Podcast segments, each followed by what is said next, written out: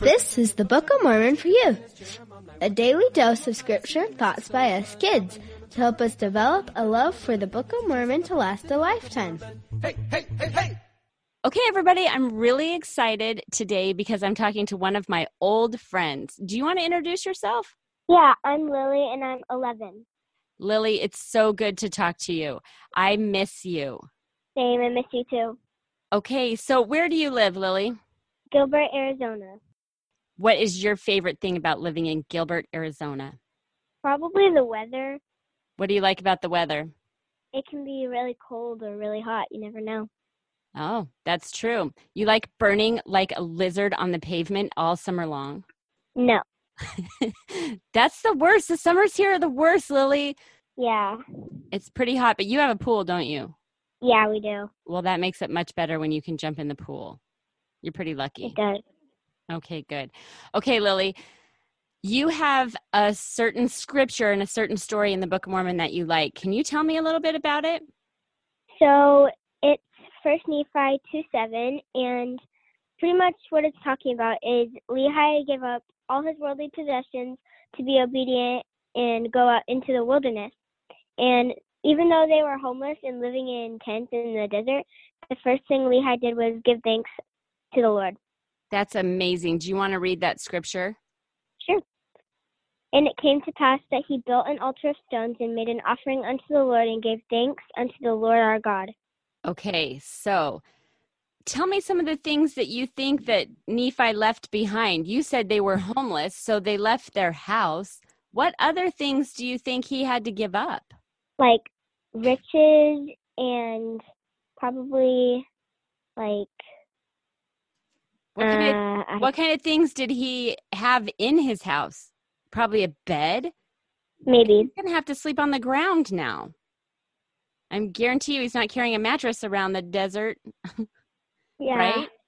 So they gave up Yeah. all their riches, and we know that they had a lot of riches. So in our day, they probably would have had to give up their pool and their beds and their TV. If they had TV, they didn't, right? But they probably had a lot of fun stuff that they had to give up and just go live in the middle of the desert.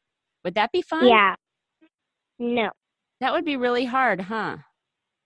it would be. But the first thing they did after they got out there was build an altar and start praying and giving thanks to Heavenly Father. That's an Yeah, I amazing really- story. So I think what the lesson was is obedience requires sacrifice, but we'll always be blessed. Wow. wow, that's a pretty grown up takeaway. That's true. And how was Nephi's family blessed? They got um, wives and they are safe from the Lamanites. Yes, very, very good. Very good. And the Lord was with them all along when they had trials and troubles, and especially Nephi. Like when his brothers were jerks, the Lord just like moved in and helped him all the time, didn't he? Yeah, Yeah, and that's because they made a hard sacrifice for the Lord. Do you think that you could do something hard like that? Mm, maybe. Yeah, I think so. And you know what? I think you have good mom and dad. And I think if the Lord asked your mom or dad to do something hard like that, I think they would do it. Yeah, Yeah, you're pretty lucky you have good parents. they are great. They are great. Well, Lily, I love your story. I love that that's what you liked about it. And I hope that you never have to give up your pool and your house and your bed for the Lord. I hope that the biggest sacrifices you have to make is giving Him some of your time and taking time to read the scriptures and taking time to help people, you know, in your neighborhood and being nice to the kids at school. Do you think you Yeah. can do that? Yeah, I think so. And I think when you make time for Heavenly Father, He's going to make time for you and He's going to help you when you have troubles and trial. yeah. Well, Lily, is there anything else you can think of that you'd like to say that you like about the Book of Mormon or about church or any dirty secrets you want to tell me about your dad? No. Come on, I'll give you a dollar. My dad is drunk. perfect. Perfect. oh, I love it. You're the best, Lily. I'm leaving that in there.